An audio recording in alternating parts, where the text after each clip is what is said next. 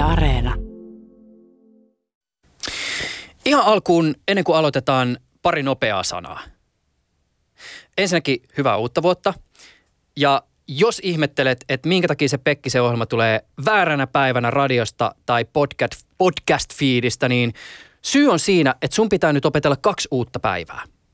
Eli maanantai ja torstai. Maanantai, torstai, maanantai, torstai, mato, mato, mato, mato, mato. Tulevalla kaudella maanantai ja torstai on ne päivät, jolloin mä aherran ohjelman ulos sulle kuunneltavaksi. Ja jos ihmettelet sitä, minkä takia mä aloitan nyt uudella ohjelmapaikalla, mutta osa Yle Puheen vanhoista ohjelmista on vielä tauolla ja uudet ohjelmat alkaa vasta hieman myöhemmin pyöriä, niin syy on yksinkertaisesti se, että kukaan ei kertonut mulle siitä, että uusi ohjelmakaavio ei ala vielä vuoden ensimmäisellä viikolla. Kiitti kollegat. No mutta se ei mua haittaa. Tänään on luvassa varmasti todella kiinnostava keskustelu vieraan kanssa. Öö, eli siis näistä muutoksista sen verran, että nyt vuoden alusta alkaen mun ohjelma tulee siis ulos kahtena päivänä viikossa kolmen sijaan. Mä en itse näe asiaa niin, että multa on viety yksi ohjelma viikossa pois, vaan että mulla on nyt enemmän aikaa valmistella ohjelmista entistä parempia. Ja yksi mahdollisuus, jonka tämä uusi kuvio mulle nyt myös suo, on se, että mun on mahdollista käydä paikoissa. Siis aina kun nauhoittaa jossain muualla kuin studiossa, niin se kuulostaa älyttömän paljon paremmalta, mutta se vie ihan älyttömästi enemmän aikaa. Ja nyt se on mulle enemmän mahdollinen kuvio myös. Ö, tässä kuussa mä oon esimerkiksi viemässä sua aika eksklusiiviseen mestaan, jossa työskentelee hyvin erikoistuneita ICT-osaajia, biologeja, kemistejä, biometriikan tutkijoita ja muiden alojen asiantuntijoita. Ja he ö, työskentelevät, no tekisi mieli kertoa enemmän, mutta palataan asiaan sitten, kun haastattelut on nauhoitettu, ettei sitten tule sellaista tilannetta, että koira soi kovalevyn ja, ja pitää tarjolla ei oota. No niin, nämä oli tässä. Itse ohjelmaan. Yle Puhe.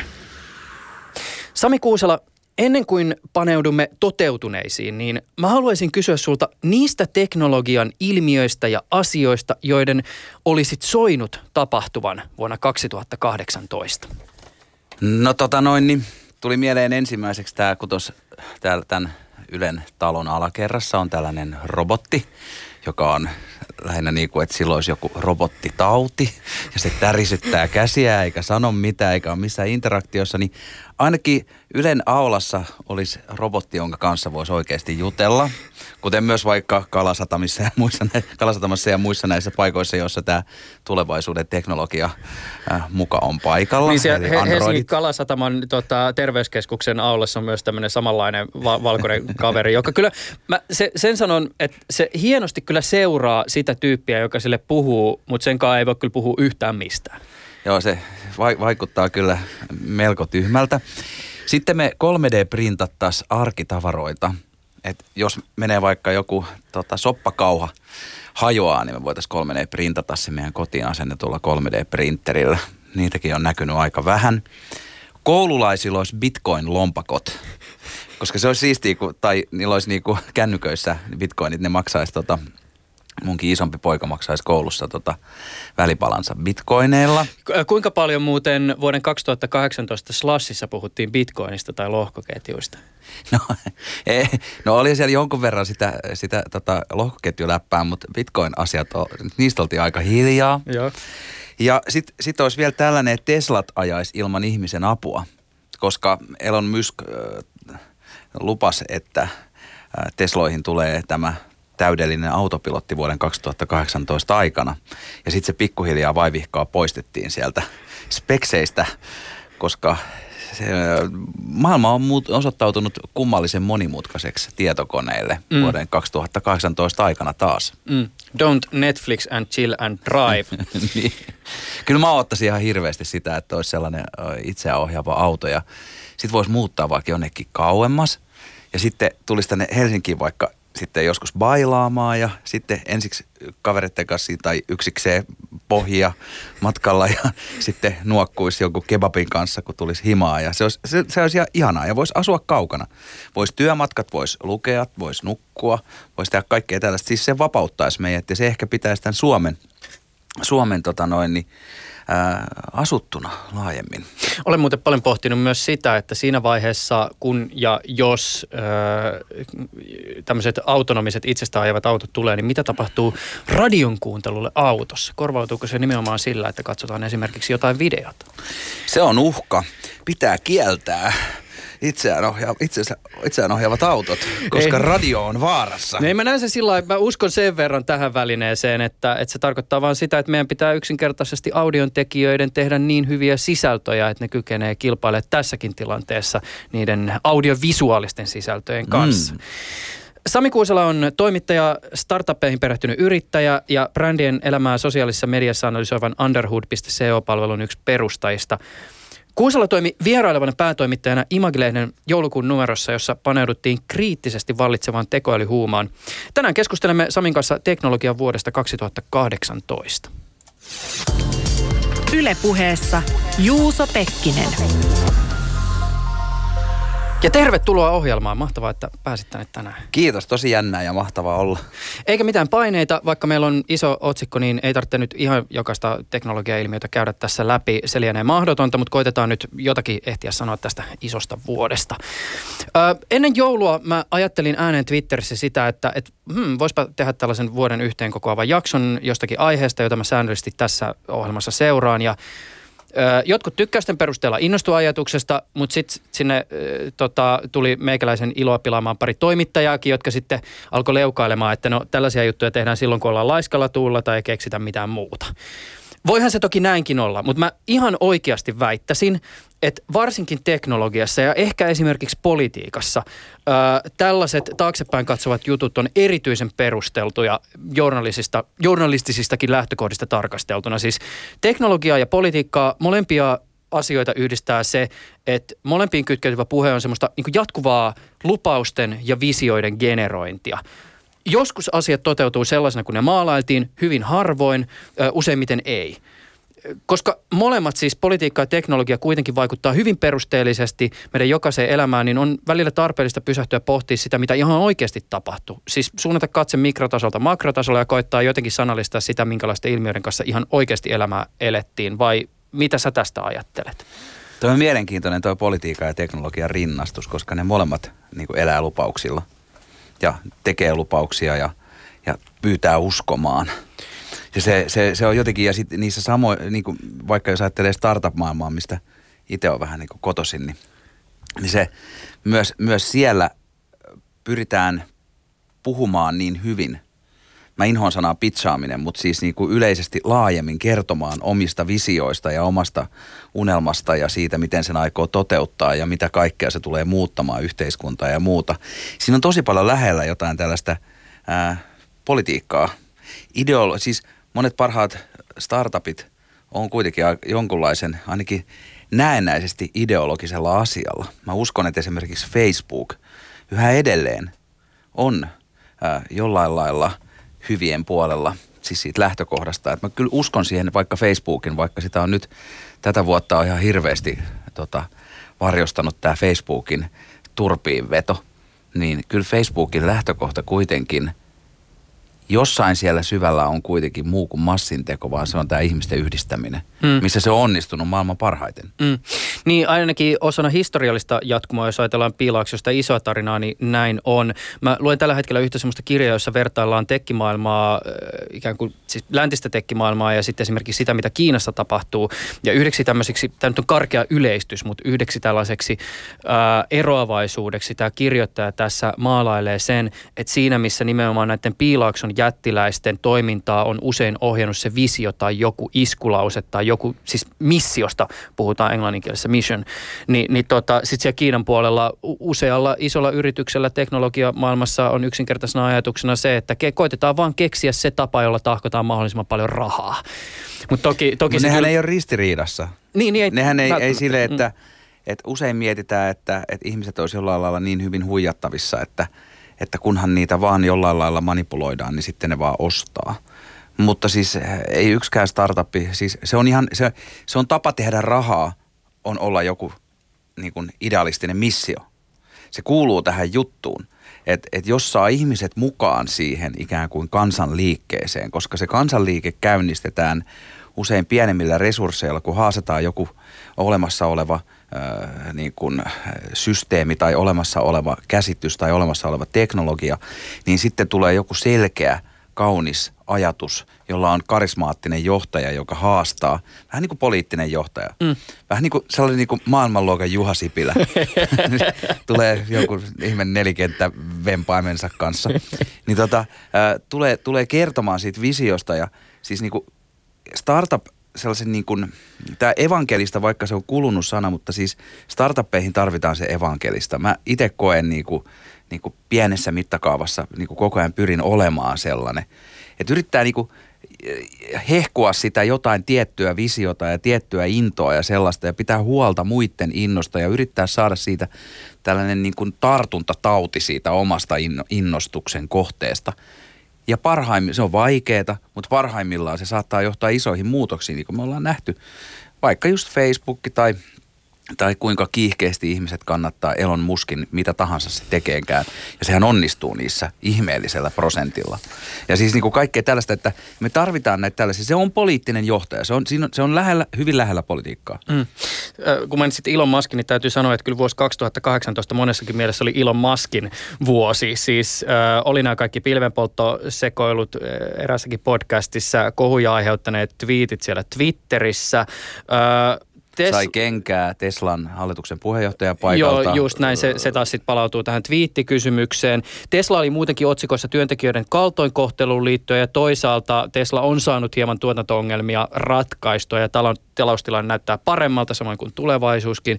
Yhtiö ilmoitti lainevansa Kiinaan 2020 aikataululla. Saa nähdä, miten käy. Joo, ja raketit lentää avaruuteen Joo. ja kaivetaan onkaloita maan sisään, missä menee hyperluuppia. Ja mm. se, se on ihmeellistä, kuinka paljon tätä äh, muskea kritisoidaan, vaikka se saa ihan hullun paljon aikaa, mm. täysin mm. uusia asioita.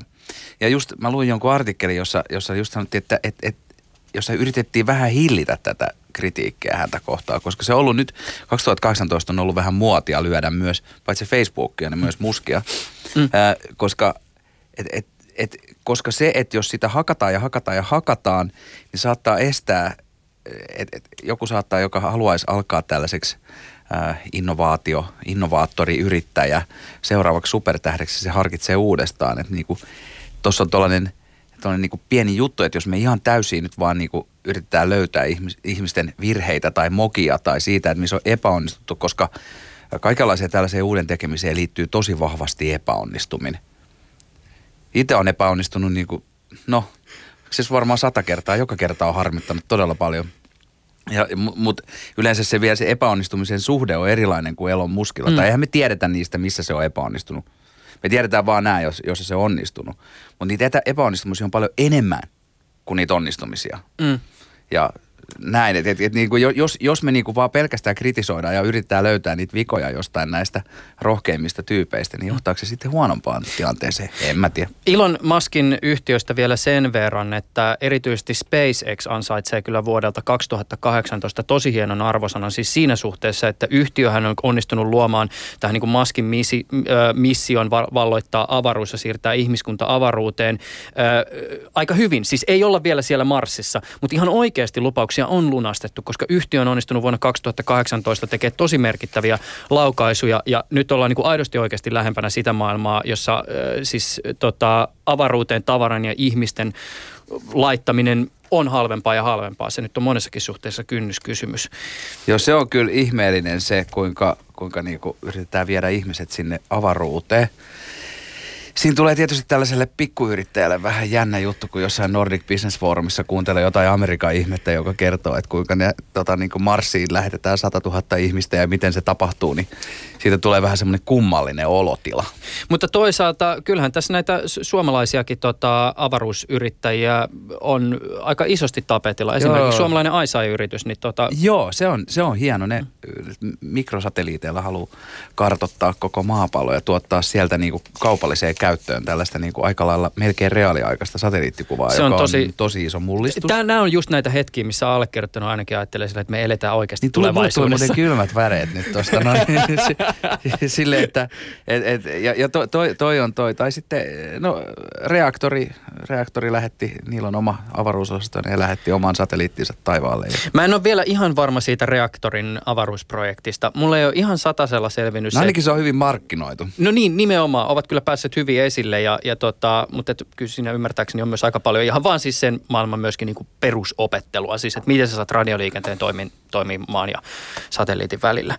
Tota, Kyllä mä, oon- mä siis mä, oon- mä oon mun tota, esikois, esikoisen kanssa, Kaken kanssa, me ollaan sovittu, että me lähdetään avaruuteen. okei. Siis jo silloin, kun se oli taapero tai pien, vähän, vähän vanhempi, ehkä joku pari-kolmivuotias. Mutta sitten me mennään sitten, kun se on vähän turvallisempaa. Ei, ja ja, ja sitten jos, jos on onnistunut te- tekemään massit. niin, tämä on tietysti varmaan kuitenkin vielä lähitulevaisuudessa Varmaan, vielä, se varmaan vielä lähemmän kymmenen vuoden sisään, niin se maksaa sille aika huolella se niin. avaruudessa pistäytyminen. Just näin. Tota, no 2018 varmaan oli kyllä jossakin määrin tämmöinen tekoälypuheen vuosi. Toki tekoälystä on puhuttu ö, siis useampana vuonna ja vuosikymmenenä jo tätäkin ennen, mutta kyllä tämä niin höpinä AIin ympärillä on vuonna 2018 ollut erityisesti niin tässä julkisessa keskustelussa tosi iso. Ö, viime vuoden joulukuussa sulla oli Sami kunnia toimia Image-lehden vierailevana päätoimittajana ja sä luotsasit lehteä nimenomaan tähän tekoälyaiheeseen. Lehdessä haastateltiin alan asiantuntijoita, kysyttiin poliitikoilta näkemyksiä tekoälystä, mutta ennen kaikkea jo pääkirjoituksesta lähtien otettiin myös kriittinen ja realistinen näkökulma aiheeseen. Kerro vähän sun ajatuksesta tähän numeroon liittyen. No se oli aika jännittävää ja siis sehän oli mahtavaa, että vielä kun paperilehtiä on olemassa, niin tota, sai olla sellaisen päätoimittaja. Sitä ei multa ikinä viedä pois, se on mulla CVssä. Ja tota noin, niin, se lähti se idea siitä, että joku heitti Facebookissa, että kun, kun mä kerroin, että kun me Underhoodissa kehitetään tällaista kirjoitusrobottia, joka tekee automaattisesti tekstejä, että, niin kuin, että sen robotin pitäisi päätoimittaa Imagelehti. No sitten joutui silleen, että, että wow, tämä on hyvä idea, että robotin tekemä Imagelehti, niin joutui vähän nopeasti jarruttelemaan sitä, että siitä olisi tullut ihan hirveä ja se ei olisi kyennyt siihen. Se olisi ollut, se on kuitenkin melkein samalla tasolla kuin toi tota, aulassa niin kuin seisova hahmo. Ja tota, mutta sitten sit se laajeni, se muuttui vähän siihen, että kun tästä tuli se ajatus, että onko ne koneet oikeasti niin tyhmiä, kun monella ihan älykkäällä ja viisalla ja sivistyneellä ihmisellä oli käsitys, että joku robotti, keinoäly voisi kirjoittaa jonkun vaikka lehtiartikkelin edes, mutta kun ei pysty. Kun se on, se on tämä kielen ymmärtäminen ja sen tuottaminen ja se, mitä joku asia tarkoittaa, on osoittautunut älyttömän vaikeaksi tietokoneelle. Samaan aikaan sitten, sit, sit musta tuli sitten niinku ihmispäätoimittaja tähän juttuun, tähän lehteen. Samaan aikaan koko ajan enemmän ja enemmän höpistään ihan hirveästi tästä tekoälystä, kuinka, kuinka se tulee mullistamaan maailman. Juha Sipilä sanoi tuossa alkuvuodesta, että, että suomalaisia pitää kouluttaa, oliko se, mä laskin, että se oli 40 prosenttia työvoimasta, pitää lähemmän 10 vuoden sisään kouluttaa tekoälyosaajiksi. Kukaan ei tiedä, mitä se tarkoittaa ja että miksi. Ja sitten on tällaisia omituisia tota, konsulttiyhtiöiden papereihin perustuvia läppiä, kuinka niin kuin työn tuottavuus kasvaa monta prosenttia, jos tehdään Suomesta tekoälyn kärkimaa ja kaikkea tällaista, jotka kuulostaa hienolta mm. ja ne kuulostaa siltä, että niissä olisi joku perustelu. Mutta kun mä yritin kaivaa kauheasti sitä, että mihin nämä ennusteet perustuvat, niin sitä ei oikein löydy mistään. Suomi on kaatanut jo nyt laittanut 100 miljoonaa euroa tähän tekoälyhankkeeseen. Me yri- pyritään, tota noin, niin, pyritään rakentamaan tällaisia niin henkilö... Mun ymmärtääkseni, mä en ole ihan varma, mm. ne on niin monimutkaisia ne asiat, mitä yritetään tavoittaa, ja niihin ei ole teknologioitakaan olemassa. Ei edes Piilaaksossa tai missään Kiinassa, mutta näitä halutaan tavoittaa. Niin tota, tällaisia elämän solmukohtiin, tällaisia tekoälyassistentteja meille ihmisille, jotka auttaa meitä meidän arjessa eteenpäin ja on helpompi olla kansalainen. Se on tuolla tasolla, se on hieno unelma, mutta se konkretia on hyvin vähäistä niissä. Ja näitä tällaisia tekoälypöhinä tilaisuuksia on ihan valtavasti koko ajan. Ja ne on myös täynnä, koska, koska tota, ihmiset ajattelee, että tekoäly on tätä aikaa. Ja se, mikä on tällainen tota, ihmeellinen juttu, että kaikki asiantuntijat puhuu tosi varovaisesti, mutta ne, jotka ei ole itse sen asian kanssa kunnolla tekemisissä, niin sanotut käsien heiluttajat, nämä tota, koodaajat – devaajat kutsuu tota, tällaisia keynote-puhujia käsien heiluttajiksi, joka lähtee siitä, että kun he eivät voi heiluttaa käsiä, kun he tekevät töitä, ne kädet ovat näppäimistöllä, niin siihen tulee viereen joku visioimaa ja ne vaan oottaa sille. Tiedätkö, muistatko se Fast Showssa, kun oli se herra ja tota, se renki? sille, sille, ne oottaa sitä, että tämä nyt periaatteessa loppuu, niin voi tehdä tässä duunit, kun toi heiluttaa tuossa käsiään. Niin nämä käsien heiluttajat tuolla niin kuin keynote-lavoilla, niin puhuu näistä tekoälyn uskomattomista mahdollisuuksista, jotka eivät ole siis, keskimäärin eivät ole totta. Mm. Kuinka Aika pal- pitkä, sori, oli vähän pitkä se. Ei, ei se mitään. Mä tota, vielä jatka hieman niin kaivelu tämän tiimoilta. Kuinka paljon tässä tekoälypöhinässä, jota Suomessakin nyt tällä hetkellä nähdään, on sun näkemyksessä mukaan, anteeksi rumasana, ihan siis puhdasta paskanjauhantaa? Tämä on hieno tämä Andrew Spicerin paskanjauhanta business, joka niinku, se Kirja, yksi kovimpia kirjoja, joka just nyt suomennettiin 2018 ja siinä puhutaan enemmän tästä big datasta, mutta se nyt on sama, koska tekoäly tarvii paljon oppiakseen valtavan, määr, valtavan määrän tota, isoa dataa, tai siis niinku ylipäätänsä dataa. Öö, niin se, se, siinä on tosi paljon, siinä puhutaan me puhuttiin eilen puhelimessa, se oli tosi kiinnostavaa, että kun sä olit ollut jossain tilaisuudessa ja sitten sä olit miettinyt, että onkohan mä tyhmä, kun mä en niin taju, mistä nämä puhuu. Mm. Sellas, sellainen on yleinen kokemus nyt näissä tekoälykonferensseissa, että ihmiset istuu siellä ja yrittää näyttää viisaalta ja yrittää näyttää siltä, että ne ymmärtää, mitä joku puhuu. Mutta kun todennäköisesti se puhujakaan ei oikein täysin tajuu, mitä se puhuu. Se toistaa jotain tiettyjä kliseitä mistä, mistä ehkä tuosta voi saada kiinni on se, että käytetään aina samoja esimerkkejä. Tämä on muuten jotain, mihin on kiinnittänyt myös itsekin huomiota. Siis aina jos puhutaan esimerkiksi tästä, että tekoäly vie työpaikat ja mitä se tarkoittaa ja, ja sitten puhutaan sitten tekoälyn vastustamisesta, niin sitten otetaan aina esimerkkinä nämä kehruujennyn rikkojat, ludditit aikoinaan. ja, ja, ja, siis tämä on esimerkki, jonka mä oon kuullut siis lukemattomien ja, eri ihmisten suista, jotka nimenomaan puhuu tekoälystä. Joo, ja aina puhutaan itseensä, itse itseään ohjaamista autoista.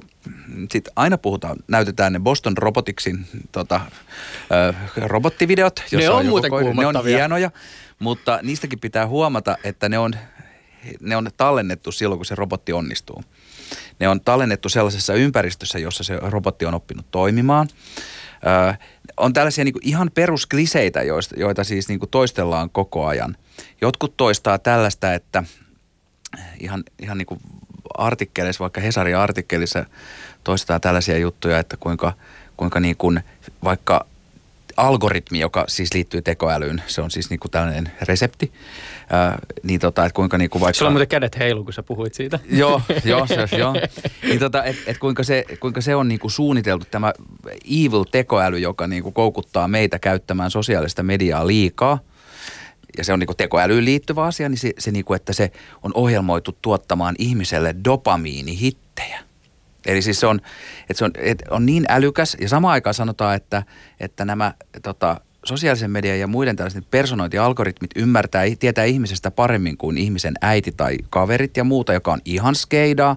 Mutta näitä toistetaan sellaisena niin kuin jatkuvana totuutena. Tai kun se, kun se on tarpeeksi monta kertaa toistettu joku asia, niin siitä tulee muka totta. Ja kun se ei ole totta. Ja tämä, just tämä, niin tämä dopamiinihitti-juttu on ihan parasta, että, niin kuin, että, ai, että, niin kuin, että on joku tällainen viihdepalvelu, minkä esimerkiksi sosiaalisen median palvelut on kuitenkin pitkälti. Että ni, ni, ne on tehty silleen, että ne tuottaa niin kuin mahdollisimman usein mielihyvää. Et tosi kiinnostavaa. To, se kuulostaa tosi pahalta Siis silleen. Mutta siis koko tätä vuotta 2018 on jollain lailla, jollain lailla varjostanut ehkä just tämä tällainen hätkähdys siitä niin teknologian äärellä. Sellainen pelko ja tavallisen ihmisen yritys ymmärtää ja tavallisen ihmisen, niin tavalliseksi ihmiseksi lasken myös esimerkiksi toimittajat tai suurimman osan käsi, käsien heiluttajista, jotka puhuu siitä, että tulevaisuus on täällä, vaikka ne ei oikein tarkalleen tiedä, mistä on kysymys. Mm.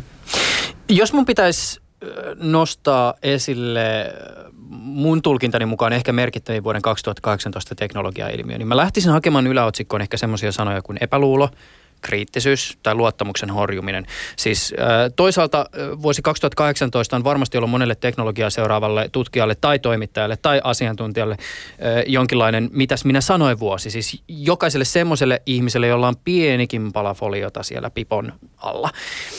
Nimittäin siis tietysti moni on ollut jo pitkään tietoinen siitä, millä innolla erilaiset palvelut keräämme sitä dataa, kuinka haikailettomasti sitä dataa käytetään ja miten mahdotonta sitä on hallita tai suojata. Tikunnokassa on ollut erityisesti Facebook, mutta moni, moni muukin iso ja pieni yhtiö on joutunut kokemaan kriisejä tänä vuonna. M- miten sä jäsenät tätä kysymystä? Niin, sitä epäluuloja, sitä sellaista, sitä, sehän kaikki, siihen liittyy tosi moni asia, että kun tämä tuli tuossa alkuvuodesta tämä Cambridge Analytica-kohu, niin kuin poksahti oikein kunnolla silmille, kun yhtäkkiä tajuttiin, että Facebook on luovuttanut tietoja, siis niin kuin pahoja hommia tekevän yhtiön käyttöön niin kuin e, paljon suuremmasta määrästä ihmisiä kuin tota noin, niin ensiksi se oli myöntänyt.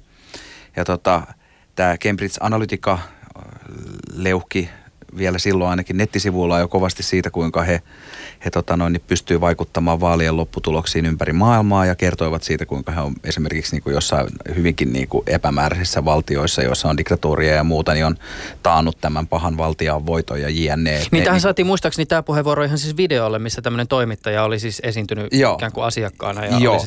ja sitten si- sit siihen liittyy tämä tällaisen liberaalimedian hämmennys sen äärellä, että Donald Trumpista – tuli 2016 USA presidentti.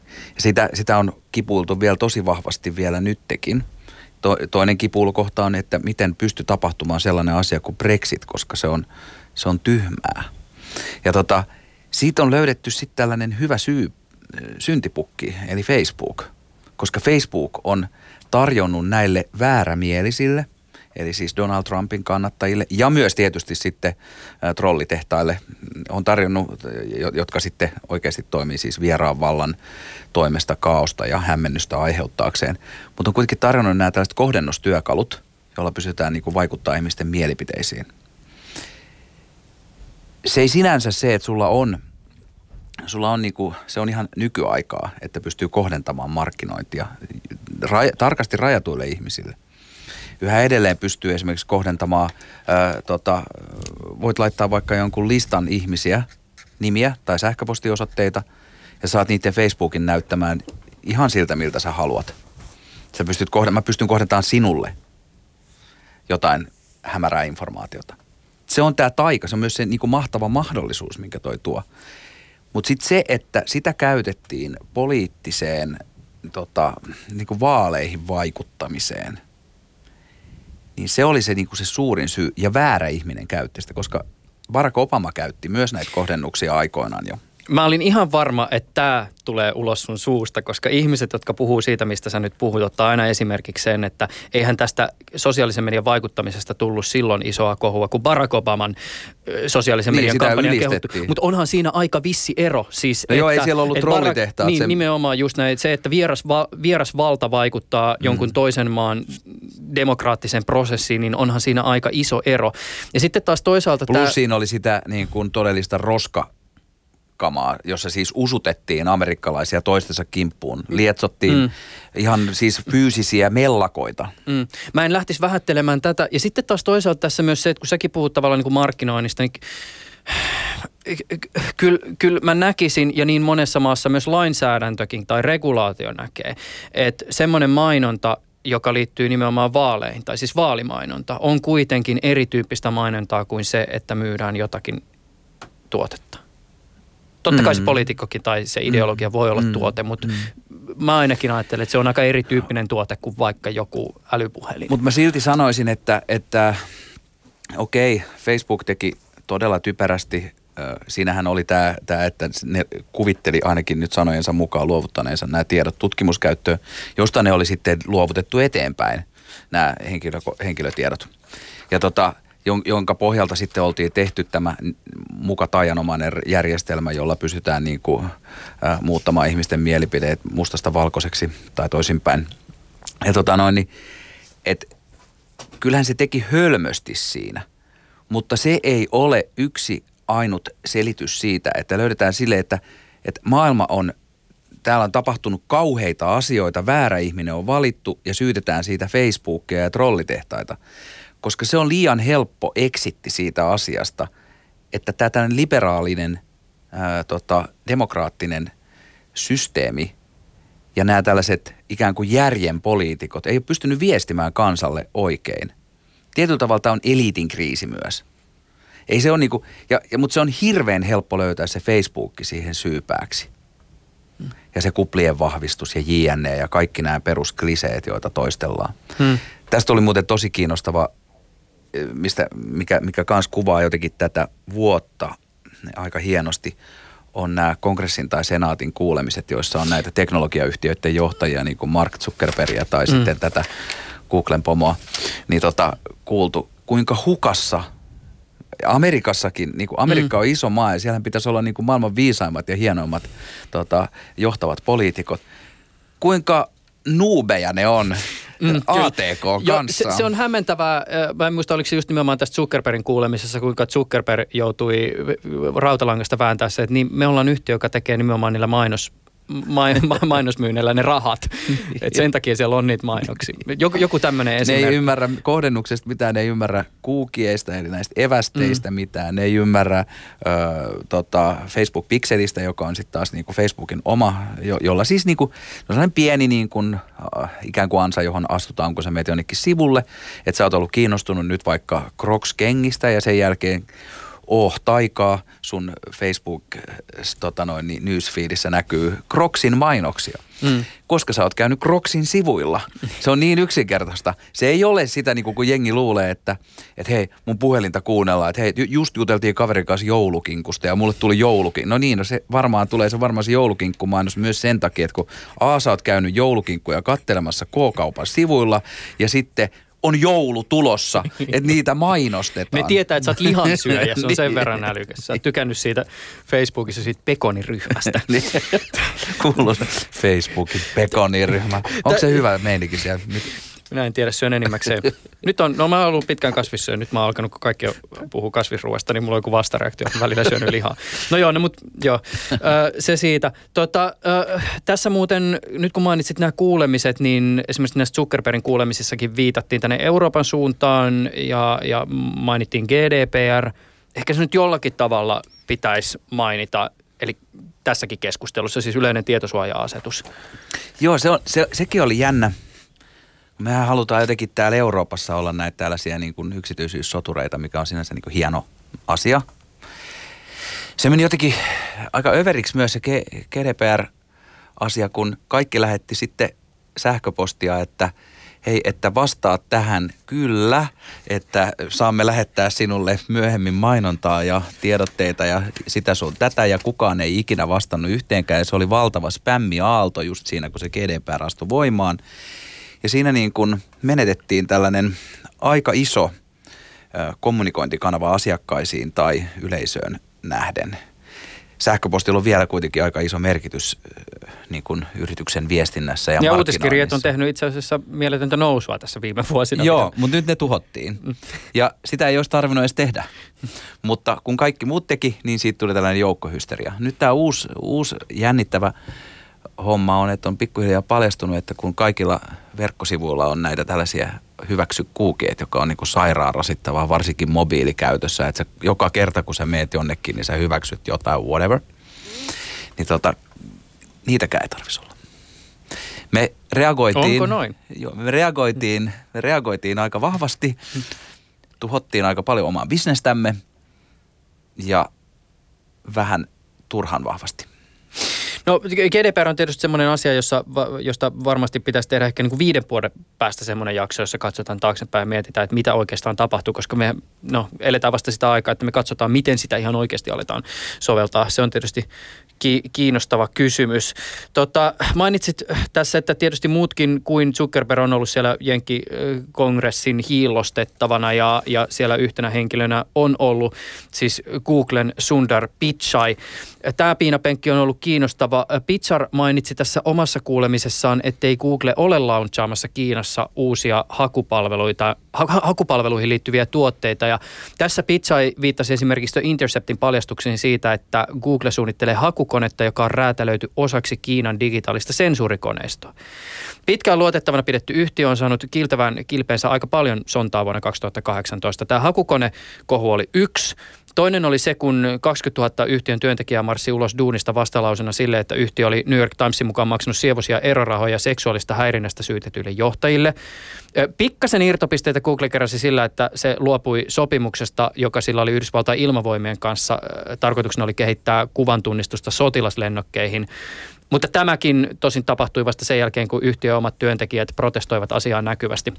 Vuonna 2018 useampikin tiedotusväline uutisoi siitä, että Google ei enää niin näkyvästi äh, tota, pidä esillä tätä iskulausettaan Don't be evil. Mutta kyllä se sieltä, mä kävin katsomassa, kyllä se sieltä pieneltä brandilta edelleen heidän niin kuin virallisissa flaböissä jollakin tavalla kummittelee. Mutta joka tapauksessa siinä taas yksi yhtiö, joka jollakin tavalla on joutunut vuonna 2018 kärsimään. Ja tietysti jos ajatellaan niin kuin sitä, että, että mihin tämä on niin kuin käytännössä johtanut, niin tietysti isojen teknologiayhtiöiden vuoteen on pörssissä kuulunut isoja kurssilaskuja. Siis sekä Apple, Amazon, Microsoft, Alphabet ja Netflix on joutuneet katselemaan osakkeiden arvon sulamista. Ja tähän tietysti liittyy nämä uutiset nimenomaan esimerkiksi huonoista työolosuhteista, vaikutusyrityksistä, tietovuodoista, jne, jne.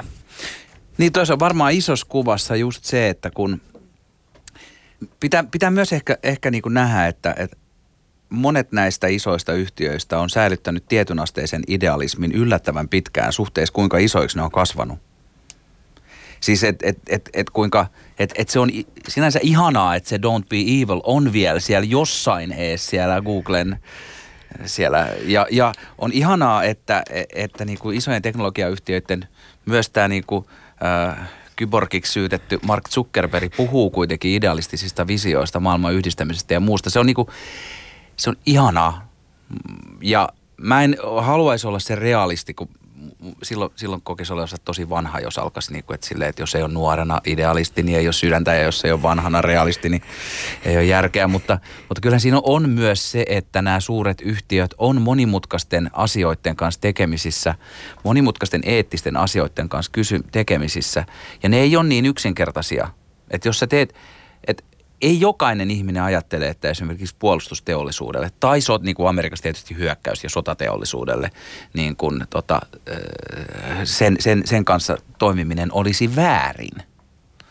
Eli nyt, nyt, nyt jos meillä on niin kuin kaikkia ihmisiä koskeva iso yhtiö ja silloin jotain tiukkoja moraalisia periaatteita, niin ne jotkut moraaliset periaatteet voivat olla sitten taas vastaa joitain sen toisten käyttäjien moraalisia periaatteita. Joku voi oikeasti uskoa, että ne lennokit pelastaa Amerikan – Mm.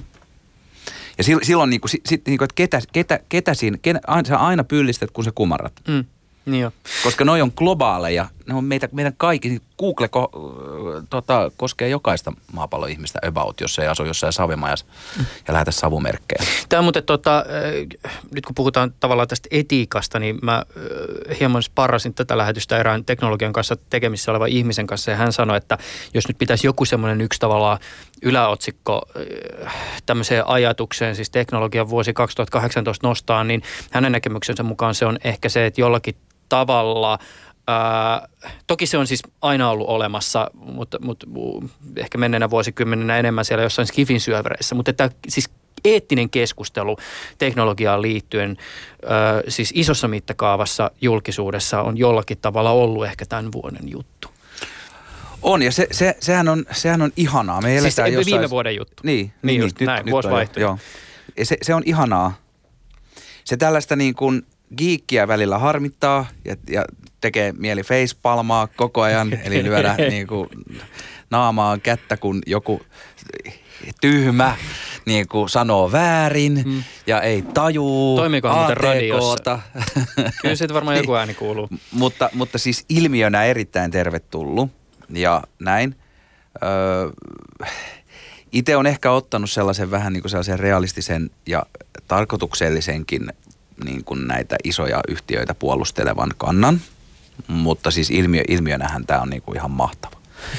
Öö, Facebook on isossa kriisissä esimerkiksi, jos puhutaan just Facebookista, joka kuitenkin on sitten itselle aika tärkeä ja sitä on seurannut tosi tarkkaa, koska meidän firmakin... Niin... Mä olin just sanomassa ja kysymässä tästä, että mi- miten sä näitä isoja puolustelet, että se täytyy todeta, että tietysti teidän underhood.co analysoi, niin, analysoi aika- Facebookia, Twitteriä ja nimenomaan että, näin. että, ja ja me, me, meidän niin kuin viesti on, että, että, tota, että sosiaalinen media on tärkeä kanava sekä markkinoinnissa että Eikö yhteydenpidossa. teiltä menisi bisnes, jos jengi siirtyisi pelkästään pikaviestimiin ja olisi vahvat suojaukset? Ja... Öö, no onneksi meillä on nyt tämä meidän robottikirjoitusteknologia, että, Okei, mut, no että niin. nämä, nämä huhut Facebookin kuolemasta on kyllä aika ennenaikaisia, että, että se on kuitenkin täysin ylivoimainen sosiaalisen median palvelu Sä puhut tällä nyt nimenomaan hetkellä. Facebook-alustasta, että yhtiöstä, joka siis Ei. hallinnoi Instagramia ja Joo, mutta siis ihan Facebook, Mm, niin kuin, Facebook, Facebook, sosiaalisen median Fabo. palvelun. Fese. Fese. Äh, fesukka. Just niin, näin. niin, tota, niin ku, kuitenkin suomalaiset yli 13-vuotiaista yli 70 prosenttia on siellä aktiivikäyttäjinä. Ja se on, se on suurin media.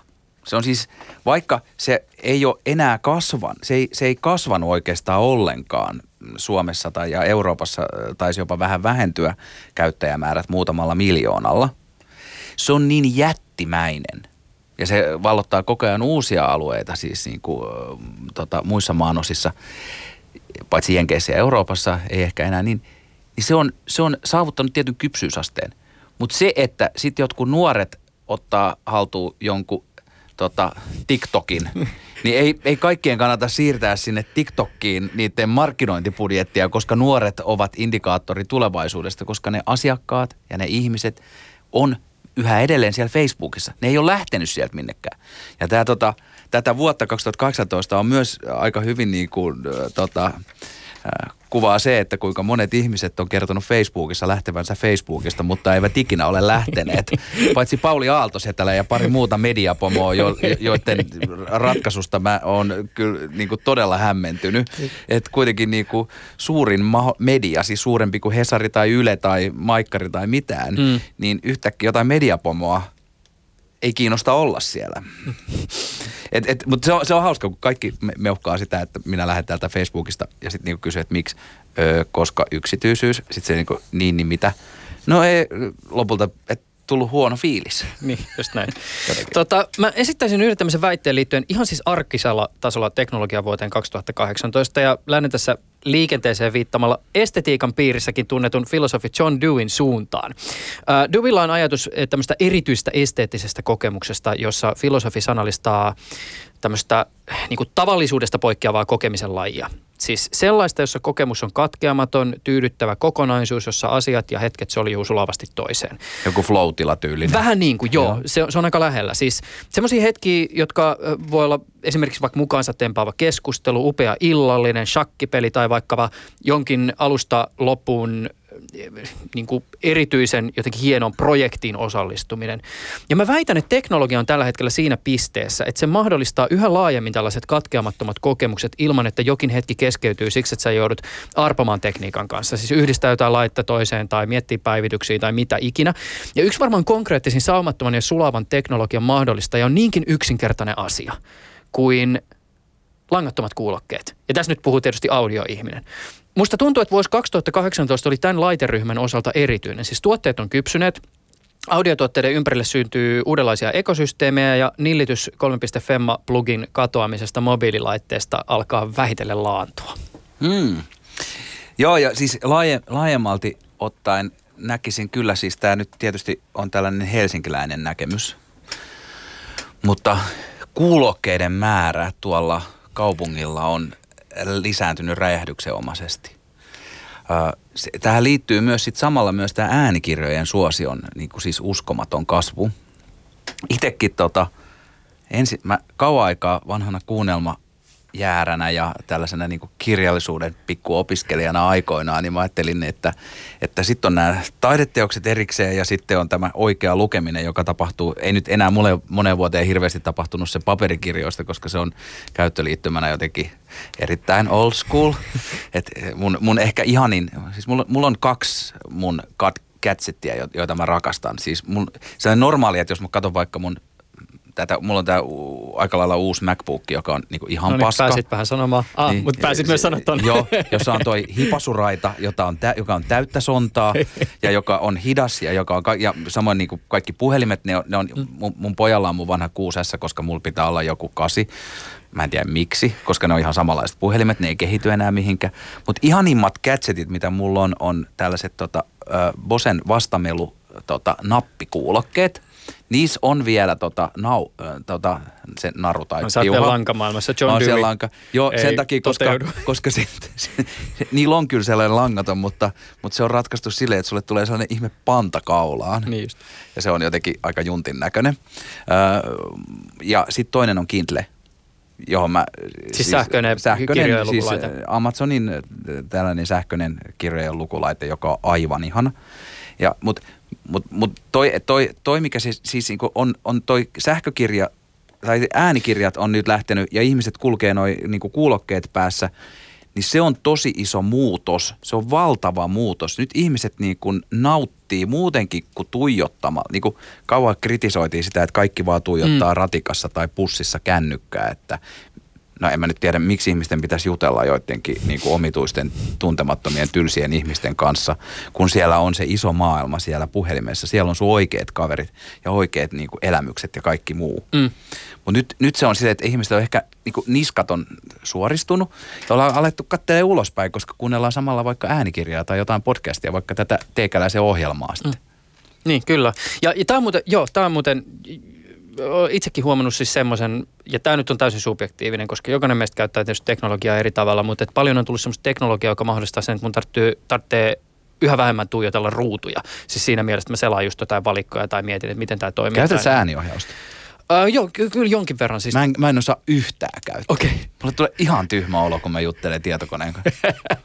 No ne, toisaalta meikäläisen tarpeet on niin yksinkertaisia, että ehkä ne, ehkä sä- ne sillä toimii. Mitä sä sanot sille? No pistä ajastin 10 minsaa ja, ja tota, mikä on lämpötila ulkona.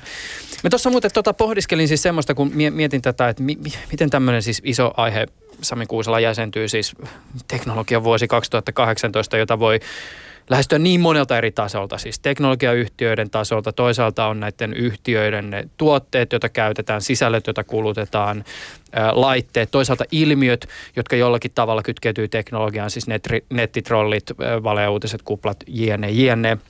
Mutta yksi tämmöinen niin pohdiskelu, mitä mä mietin, oli se, että et pitäisikö tähän ohjelmaan nostaa jollakin tavalla mukaan siis yksi vuoden 2018 ehkä merkittävistä pelimaailman ja populaarikulttuurin ilmiöistä, eli siis Fortnite. Ja mä tulin siihen tulokseen, että ehkä jollakin tavalla, koska siis äh, argumentit kuuluu jotenkin näin. Yhtiö on kehittänyt pelitalo Epic Games on videopeliyhtiö, mutta myös peliteknologiayhtiö, joka tunnetaan Unreal Engine pelimoottoristaan. Epicin liikevoitto oli vuonna 2018, oliko se kolme miljardia dollaria, niin kuin alustavien tietojen mukaan, eli saman verran kuin Amazonilla viime vuonna. Ja iso osa tästä rahasta tuli Fortnitein sisällä tapahtuvien digitaalisten hyödykkeiden kaupasta. Vuosi 2018 oli merkittävä vuosi keskustelussa ruutuajasta ja sen hallinnasta ja kaikki isot teknologiayhtiöt on tuoneet tänä vuonna ratkaisuja tähän ruutuaika-kysymykseen ja Fortnite oli varmaan yksi niistä sisällöistä, jotka on ruokkineet tätä keskustelua. Ja sitten vielä se, että Fortnite ei ole vain peli. Se on nuorelle porukalle kohtaamisen ja hengailun paikka siinä, missä vaikka kauppakeskus tai skeittipark, skeittiparkki. Siis se on digitaalinen paikka, jonka teknologia mahdollistaa. Ostatko yhtään tätä ajatusta? Joo, ja se Fortnite oli se tämän vuoden iso juttu. Mun poikakin pelaa. Mä itse yritin pelata sitä mobiili. Nyt onneksi tuli hankittu pleikka, niin nyt is, isikin voi pelata, koska se oli vähän niin kuin suoraan se konsolipelin käyttöliittymä siirretty mobiilinäyttöön, jolloin niin kuin kaikki valikot ja kaikki ne, se informaatio siinä oli niin pienellä pikselillä, että ikänäkö ei enää riittänyt. Ja mä sain koko ajan turpiini siitä. Mutta tota, se, se oli se ihan selkeästi tosi iso juttu. Se oli niin kuin ylivoimainen juttu. Öö, edellisen vuoden juttu ehkä öö, oli tota, aikaisemmin, aikaisemmin oli Pokemon Go, Mm, joo, kyllä. Jo, jonka siis niin kuin Ja sehän liittyy siis, mun mielestä se, se keskustelu on siis kiinnostava siinä suhteessa, että sehän ei liity vaan siihen pelipeliin tai pelaamiseen, vaan se liittyy myös sitten tähän niin kuin lisätyn todellisuuden maailmaan. Niin. Poke, po, Pokemon Go siis oli, oli se edellinen jättihitti ja sitä ennen ehkä just Clash of Clans ja, ja jotain muita, jos ajatellaan tässä muutama vuosi taaksepäin. Mm. Ja siinä, siinä on niinku, Öö, se Pokemon Go oli siinä, mielessä mahtava, että siinä niinku se kaikki, kaikki taputti käsiään, koska yhtäkkiä lapset alkoi liikkua. Ne alkoi kävellä tuolla ympärissä ja yhtäkkiä tietokonepeleissä tuli mahtavia. Tämä on pieni takapakki tämä Fortnite-juttu nyt. Ihan vaan sen takia, että koska sit sitä kuitenkin pelataan niille joko puhelimilla tai, tai konsoleilla tai, tai tietokoneilla. Mutta siinäkin on aika vahva tämä sosiaalinen elementti. Siinä voidaan jutella. Se on, se on, kun mä seuraan vaikka mun, mun poikaa, joka juttelee siis äh, mikrofonin välityksellä englanniksi, kun se on 11 ja sen ensimmäinen kieli on ollut kuitenkin venäjä, niin sitten se, tota, niin se, se, se käyttää siis sitä kieltä rohkeasti. Ja se on, se on aika mahtavaa, se on kuitenkin sosiaalinen. Mm. Ja siis, ja, ja se yhdistää paljon tuollaisia niin kuin jonkun tietyn ikäisten ihmisten, äh, tota, lasten ihmisten, korjasin ihmisen lapseksi, niin, niin, tota, niin, niin ne, ne juttelee siitä innokkaasti ja ne pukeutuu sellaisiksi hahmoiksi. Meillä oli just tota, 11-vuotissynttärit meidän landella, jossa oli tällainen battle, äh, royal, äh, mikä tämä nyt on, mitä mulla katkes, äh, Battle Royale, Mm, niin se on se tyylinen, pelimuoto. tyylinen systeemi, Joo. jossa oltiin pukeuduttu Fortnite-hahmoiksi, myös minä ja Joo, toinen hyvä. isä. Ja sitten siellä oli näitä poikia ja sitten meillä oli Nerf-pyssyt, Joo. joilla me oltiin sitten siellä pimeässä metsässä sotaa, joka oli todella jännittävää. ja, siis, ja se on kyllä siis he, tullut myös tähän niinku ulkomaailmaan ja näin. Ja mä, mä en, mä, tollanen, että joku yksi peli on noin iso, niin se, heijast, se tulee myös tänne fyysiseen ja tähän niin kuin offline-maailmaan kanssa Mm. mm. aika isosti, koska siitä tulee yhteinen puheenaihe, yhteinen innostuksen aihe, yhteinen kiinnostuksen aihe. Mm. Niin tämä on muuten, jos näitä tavallaan, tämä nyt ei ole pelkästään 2018, mutta ikään kuin viime vuosien kehityssuuntia, niin, niin e- ehkä just nimenomaan tämä, siis se tuntuu järjettömältä puhua aina online- tai offline-maailmasta, siis ylipäätänsä. Ja tämähän on myös tämmöinen kulttuurisidonnainen kysymys, että monissa maissa, jossa esimerkiksi teknologian kehitys on mennyt eri tavalla sosioekonomista syistä ja ollaan, siis ensimmäinen laite, joka ö, on yhteydessä internettiin, on mobiililaite, niin usein tällaisissa maissa kulttuuri menee sillä tavoin, että se mobiililaite on tietyllä tavalla avain tähän offline-maailmaan. Se on suorassa, se on ikään kuin vasara, jolla saadaan se arki toimimaan, Mm. tai työkalu. Mm. Mutta mut että et, et meillä se on ehkä sitten mennyt sillä tavoin, että et on olemassa se ruudun takainen maailma ja sitten tämä IRL, in real life todellisuus, ja, ja nyt ollaan vasta herätty siihen, niin, että nämä on jollakin tavalla myös, myös yhteyksissä toisiinsa. Mm, mm, se on totta. Ja, ja, siis, ja toi, toi, toi että jos mä katson vaikka mun, mun lapsia, niin kuin tässä on tämä niin kuin oma, oma maailma tietysti aina niin kuin kaikkein tärkeimpänä. Kun mä katson vaikka, kun ne pelaa jotain, niin mä en ole ihan varma, että onko se, kun ne vaikka yhdessä on jonkun ruudun ääressä ja innostaa, innoissaan puhuu siitä, niin onko se nyt niin kauhean väärin? Olisiko se parempi, että ne menis sinne jäiselle kylmälle pihalle niin kuin potkiskelemaan kiviä? Vai että ne olisi siinä ja samaan aikaan ehkä kontaktissa niin kuin kymmeniin muihin pelaajien ympäri maailmaa. Mm. Siis Niin. se, et, et, ei, se ei ole ihan näin päivänselvää. Niin, kyllä, just näin. Tämä tietysti pakostakin tällainen keskustelu jää tämmöiseksi pintapuoliseksi raapasuksi ja meiltäkin jää varmaan tässä nyt paljon ikään kuin suuntia huomioimatta, mutta ehkä mä kuitenkin haluan yhden vielä nostaa tässä esille, jonka itse koen aika merkitykselliseksi, koska jos pitäisi jotenkin tälle, ei voi sanoa, että arvaus tai tulkinta tai veikkaus oli jollakin tavalla edes valistunut, mutta että jos mun pitäisi mainita jotakin tämmöisiä teknologioita, jotka ehkä tulee jollakin tavalla vaikuttaa tosi konkreettisesti eh, ihmisten arkeen tulevaisuudessa, on se nyt sitten viiden tai kymmenen vuoden päästä, niin kyllä mä sanoisin, että ne jotkut tämmöiset jutut ehkä löytyy esimerkiksi sieltä niin lääketieteen parista tai terveydenhuollon parista tai sitten esimerkiksi geenimanipulaation parista, joka tietysti tähän maailmaan kytkeytyy voimakkaasti. Ja tässä yhteydessä täytyy nostaa esille tämä uutinen tästä kiinalaista tutkijosta, joka ilmoitti luoneensa maailman ensimmäiset geenimuokatut ihmislapset vuonna 2018. Tuloksena syntyi kaksi tervettä tyttöä, joista toinen on immuuni HIV-virukselle. Ää, Tästä on kerrottu näin, että, että tuntemattomassa paikassa syntyneet kaksoistytöt Lulu ja Nana ovat historian ensimmäiset lapset tai ihmiset, joiden geenejä on peruuttomasti muunneltu alkiovaiheessa. Ja tämä äh, kiinalaisen tutkijan koe perustuu geenisaksiksi kutsuttuun CRISPR-Cas9-menetelmään, joka on mullistanut geenitekniikan. Mä aina tässä vaiheessa viittaan omaan ohjelmaan, jossa oli aivan loistava haasteltava Kirma Vartiovaara, jonka kanssa puhuttiin tätä asiaa halki, kannattaa kuunnella Yle Areenasta. Mutta et se, että, että et tota, tämän tyyppinen teknologia, josta on puhuttu paljon jonka ympärillä on käyty, käyty tosi paljon eettistä keskustelua, niin yhtäkkiä realist, realisoituukin todeksi se, että sitä käytetään elävien ihmisten genomin muokkaamiseen, se on mun mielestä se on tosi iso juttu. Joo, ja toi on iso, iso sellainen kehityskulku esimerkiksi startup-maailmassa. Asiathan alkaa yleensä aina leikkinä. Et jos me ajatellaan, että sellainen niin kuin startup-boomin alkuaika on ehkä jossain 2010 ja nyt me ollaan 2019 alussa, niin ensiksihän niin kuin rakennellaan siis, ja, ja totta kai silloin tausta tässä digitaalisessa ja internetin kehityksessä jo ensimmäisen kuplan, niin sanotun kuplan ajoista, mutta kuitenkin, että mikä tämä nyt on tämä uusi tapa – selkeä tapa, jossa niin kuin riski sijoitetaan äh, tota, rohkeisiin yrityksiin, jotka pyrkii muuttamaan maailmaa ja tekemään uudenlaisia asioita. Ja se on koko ajan vaan muu, kasvanut ja kasvanut Suomessa ja maailmalla. Siitä on tullut nyt pikkuhiljaa sitä mainstreamia ja se on siirtynyt pois näistä tällaisista viihdetuotteista tai uusista Facebookista tai uusista tällaisista kaikenlaisista niin kuin härpäkkeistä tai gadgeteista mm. sinne vakavamman tieteen puolelle. Sinne on siirtynyt se samanlainen riskinottologiikka, samanlainen nopeus ja vauhti, samanlainen rahoitusmallit. Ja on se sitten kysymys vaikka joistain tota, metallisista purjeista, joita yksikin suomalainen, oliko se nimi Norsepower, niin laittaa noiden rahtilaivojen kansille vähentämään polttoaineen kulutusta. Tai, tai oli se kysymys jostain avaruusteknologiasta tai geeniteknologiasta. Suomessa on valtava iso ö, tota, panostus koko ajan tähän lääketieteen alan startup ja terveysteknologiaan. terveysteknologiaan. Ja me, se on ollut meillä jo monta vuotta. Meillä on sitten, siihen liittyvää tutkimusta myös Joo, ja monta paljon. vuotta sitten se oli Suomen suurin high-tech-vientiala. Ja tämä kaikki on nyt tapahtumassa. Ja se on muuttamassa, että myös tällaiset niin kuin oikeasti koulutetut, ei pelkästään tällaiset niin kuin hörhöt ja giikit, niin kuin meitsi, niin alkaa oikeasti tajuamaan näitä mahdollisuuksia, mitä tämän, että ne rahat siirtyy ja niillä otetaan riskiä ja ollaan rohkeita.